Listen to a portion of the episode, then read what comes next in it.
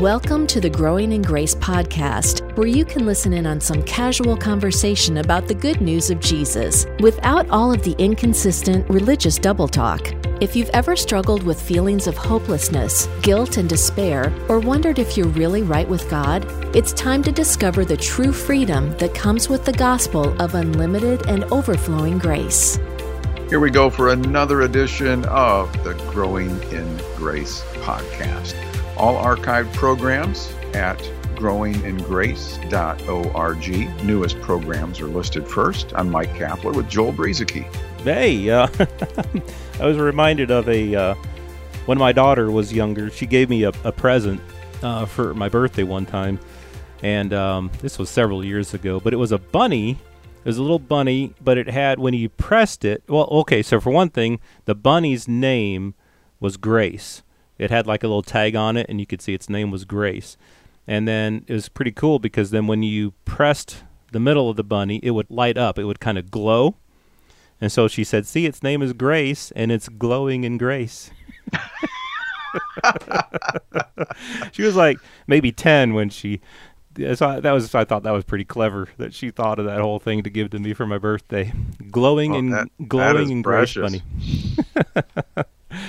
Yeah, so here we are growing in grace, the podcast. Uh, we've been doing this for I don't know seventy five years. It seems like we've been doing it a long time, but hopefully the light is uh, is uh, that shines from Jesus uh, through us and in us and out of us is shining outward to uh, help people in their own growing in grace. Yeah, you, you may need to be aware that we are being renewed inwardly day by day, even though outwardly we grow older in this life and in this uh, temporal situation that we're in. So, you know, some years down the road, you might be hearing us saying something like, oh, Welcome to the Growing in Grace podcast. Okay, that's it for this week. It'll be about two minutes long. we're, we're still the same guys. We just might not seem like it. Yeah. Well, it's like we both talked about. We I, I think at the ages we are, we still feel young, uh, you know, at heart.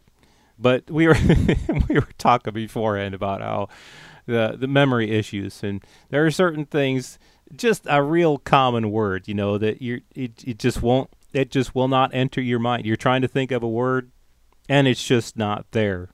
But thankfully, and I do fully believe this, that we have the Holy Spirit who is throughout all these years of doing the podcast is working in and through us as we do this. Because there are so many times when I've listened back to things that we've especially like each week when I'm editing it getting it ready to go on I'm like where in the world did that come from? How did that come out of my mouth Yeah, I hear you. The the same sort of thing happened to me. Somebody messaged me and and they quoted something from my book. I can't remember what it was, but I thought, man, that's pretty good stuff. So I replied back to them thinking, man, that's pretty good. I, I should reread this book uh, because I couldn't even remember, you know, exactly what I had written there. So uh, recognizing God in you is is a, a cool thing. It's a humble thing. Yeah, it it really is, and that's the thing. We're not bragging. We're saying, "Ha ha ha ha, we got the spirit, and you don't."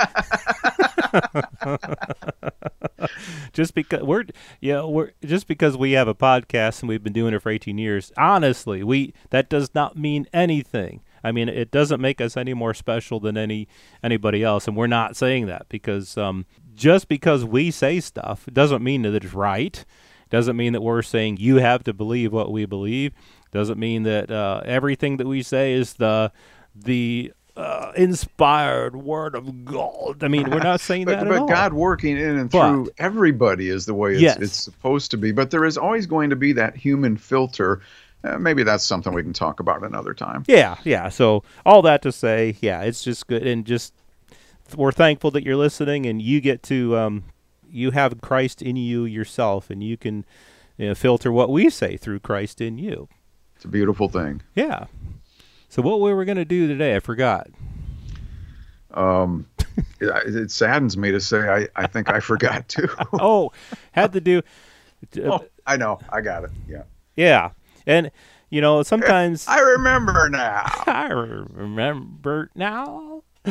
Uh, but now I just forgot. Just kidding. Uh, we uh, so we've talked a, a lot on this podcast about the Gentiles and, and non-Jewish people. That's what how, how we would uh, identify what a Gentile is. And throughout history, Gentiles have made up the biggest population of the earth because Israel would have been less than 1% of all people who have ever lived. And they were the ones who God gave the covenants, the promises, and who are part of, quote, the Commonwealth of Israel. Paul talks about this in Ephesians 2. They are the ones who were given the law of Moses. Gentiles, non Jewish people, have never been under that law, the law of Moses. So, so what I get out of this is that Paul's message, you know, Paul was sent to the Gentiles. Now, Paul did also go to the Jews. So Paul was not exclusively sent to the Gentiles, but he spent right. a great deal of his time with the Gentiles. But you can see, like in, in Romans, he's referring to the to his brethren, the Jews. You can see in Galatians that he's talking about Jewish things. You can see that he had he went into the synagogues and taught the Jews. You can see that. But he also had a, a ministry that Ephesians 3 and I think 2 mentions it how he was given a stewardship, a message to the Gentiles that as Gentiles they were included in this gospel. But I think where we I have messed up in the past, and where I think a lot of even our fellow grace people, and this is again, filter this through uh, Christ in you. You don't have to agree with us, but uh, this is where, where I've come to see this after so many years is that Paul's message to the Gentiles would not have been the same as what he had to the Jews. It's the same gospel message, faith in Christ, you know, by, saved by grace through faith, uh, not of yourself, the gift of God, all this stuff. But the law message, Paul would not have had a law message to the Gentiles like he had to the Jews. To the Jews, his fellow brethren, his fellow Jews, he would have said, You have died to the law. You have become dead to the law, so that you may be married to another. That's Romans 7. Or in Galatians 2, I have died through the law. I died to the law, that I may live to God. Well, the Gentiles never had that law to die to. So the Gentiles would have never died to the law. As Ephesians 2 says, they were far off. They were without hope and without God in the world. They were aliens from the commonwealth of Israel and strangers from the promises and covenants and, and all of that. So Paul's message to them would have been You, who once were far off, have been brought near by the blood of Christ. I mean, that was the message, not a law message. As Gentiles, we were never under the law, and so we didn't come to Christ through the law or through any law teaching. We don't need the law teaching to bring us to faith in Christ. Uh, that was the message for the Jews. And so, what I get out of all this is that w- we don't need to teach law to Gentiles uh, as a as a means of trying to share the gospel with them. It's just that hey, you once were without God, now in Christ you've been welcomed into the family. So you know, believe in God, believe in Christ, and you can receive his righteousness. Romans 10 says that Gentiles weren't even pursuing righteousness. They they weren't fo- trying to follow some law. They weren't trying to be made righteous or justified. But in Christ, that's what happened, even though they weren't even seeking God or, or seeking righteousness. Yeah, that, that contrast there in, in, in Romans, where the Jews were pursuing righteousness through works of the law, not having mixed it with faith because the law is not based on faith, Paul said to the Galatians. When he said that, you can see the contrast there. The Jews pursuing righteousness through what they did, through a law of works, whereas the Gentiles, they weren't pursuing anything. They, they weren't part of that law. There, there are so many things that just get highlighted here on this topic of, of Jew and Gentile. It's a major theme throughout the New Testament, and it's amazing to me how for many years I missed it, number one, and how many others keep missing it, even though we sometimes uh, have people out there trying to uh, highlight this sort of thing now because it's, it's a major component of New Testament New uh, New Testament writings during the time of the New Covenant after Jesus rose, and these these things were being written to the people of that time um, it was it was a lot of controversy and, and, and confusion in some cases. Some things going on there as this transition from uh, for the Jews uh, from from law to grace. It was it was a, a major component and, and it gets easily missed sometimes as, as we read the Bible because we're just kind of get focused in on the verses and we always think they're referring to us. And somehow or another, we just block out some of these things that were taking place at that time within the culture. Yeah, I mean, here, another example is uh, let's see, I think I got it here Acts 10. I know we mentioned this in a slightly different context when, when Peter had the, the vision where God told him to go ahead and eat all these unclean things that were opposed to the instruction given in the law. You know, Peter said, I would never eat that stuff. And God says, Don't call unclean what I'm now calling clean. So we had this change of law that took place, not just a revision of the law, but an ending of a law and something brand new established, as explained by the writer in, in Hebrews chapter 7. So in uh, Acts chapter 10, Peter told Cornelius, the Gentile, who Peter was sent to from God, he called them in, and, and Cornelius met him, fell down at his feet, and worshiped him. And Peter lifted him up and said, Man, I'm also a guy. Uh, don't do that. And he, he talked with them, but, but he said, You know, it, it would have been unlawful for a Jewish guy like me to keep company with people like you, to go to another nation, to interact and, and fellowship with Gentiles like this. This this would have been forbidden under the old way. Uh, but God has shown me that I should not call any man common or unclean. So you can see again the difference here between the Jewish perspective compared to the Gentiles who were unfamiliar for the most part with that Jewish law. Right, yeah, the the law I mean it's not like people had Bibles back then. Yeah, the complete edition you know Bible where you had 66 books, uh, the Old Testament and New Testament, or even just a book in their home containing the law. Even the Jewish people didn't have that. They had to go, generally speaking, to the synagogue and hear it read. It's not like there were printing presses and it wasn't common for people to have access to the law. It was mainly read in the synagogues. And you had people who would copy it by hand. And there were not many copies of the law. Let's just put it that way.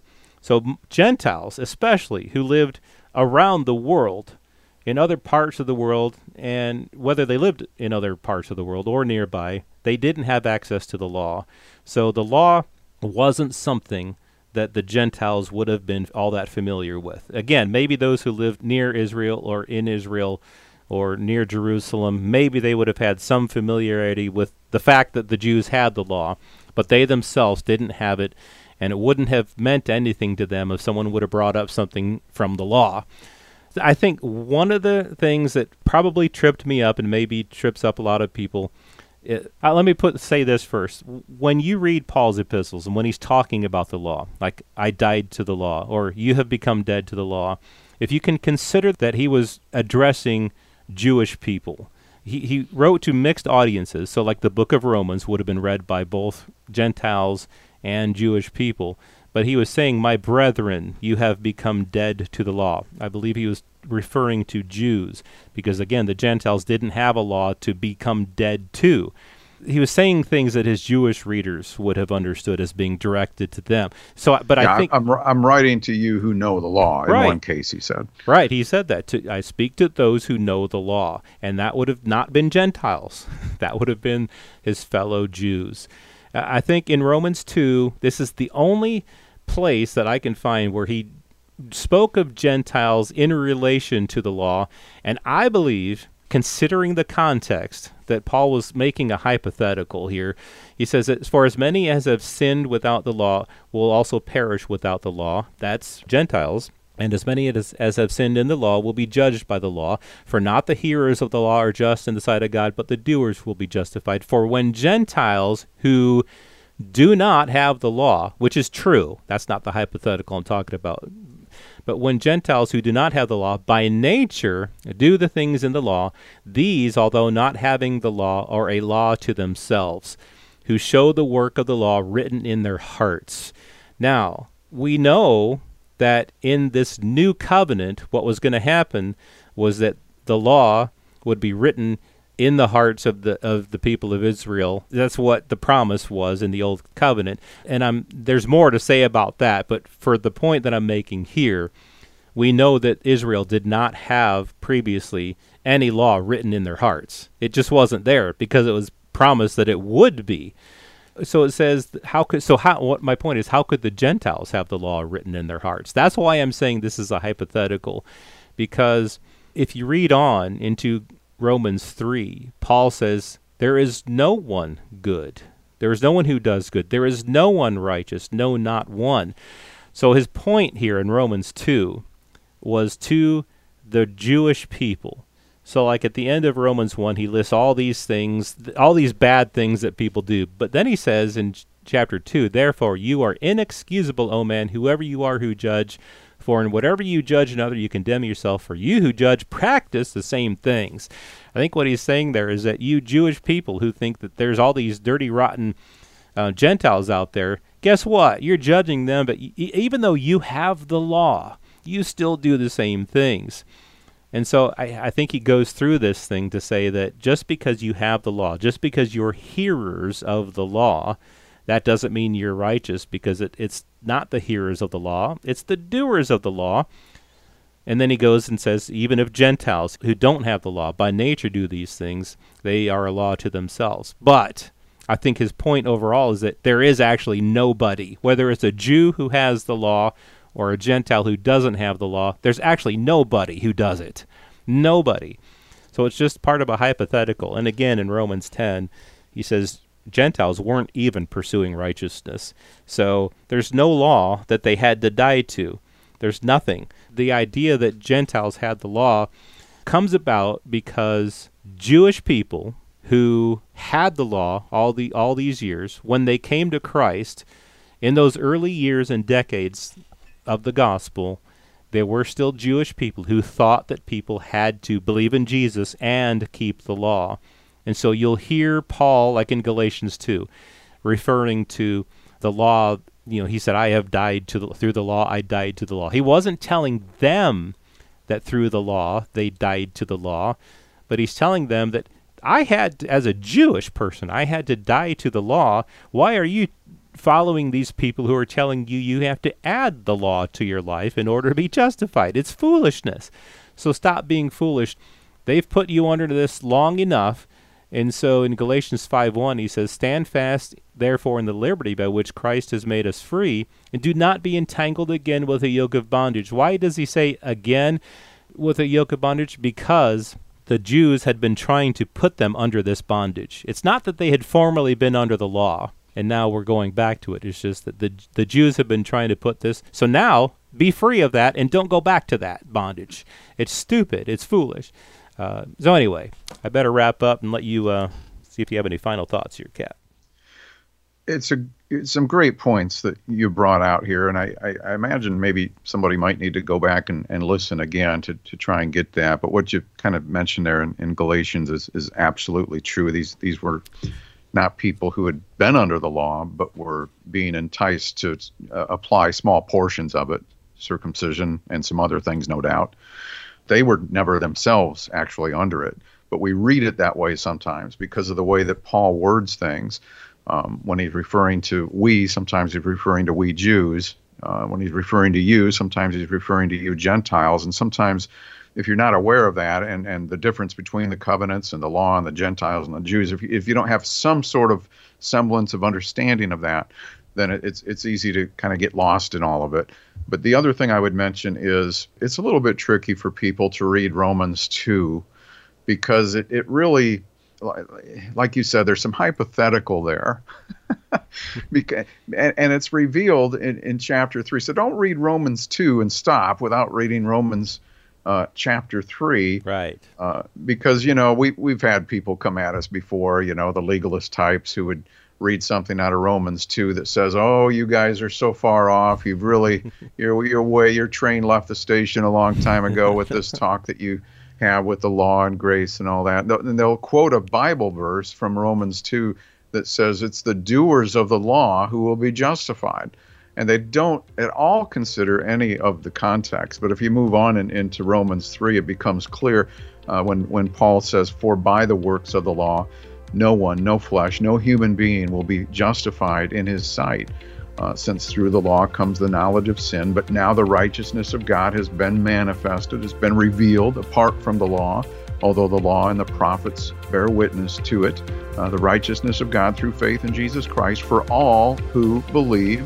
There's no distinction, meaning it's not any different from the Jew now than it is for the Gentile, whether you had the law or not. So there's a great revealing going on in Romans 3 compared to some of the things that were laid out as a foundation in chapter 2 of Romans. So, yeah, that, that's really good stuff. This has been Growing in Grace with Mike Kapler and Joel Brueseke, heard online through various internet sources around the world each week. Access past programs by visiting growingingrace.org. Share it with a friend and listen again next week for more Growing in Grace.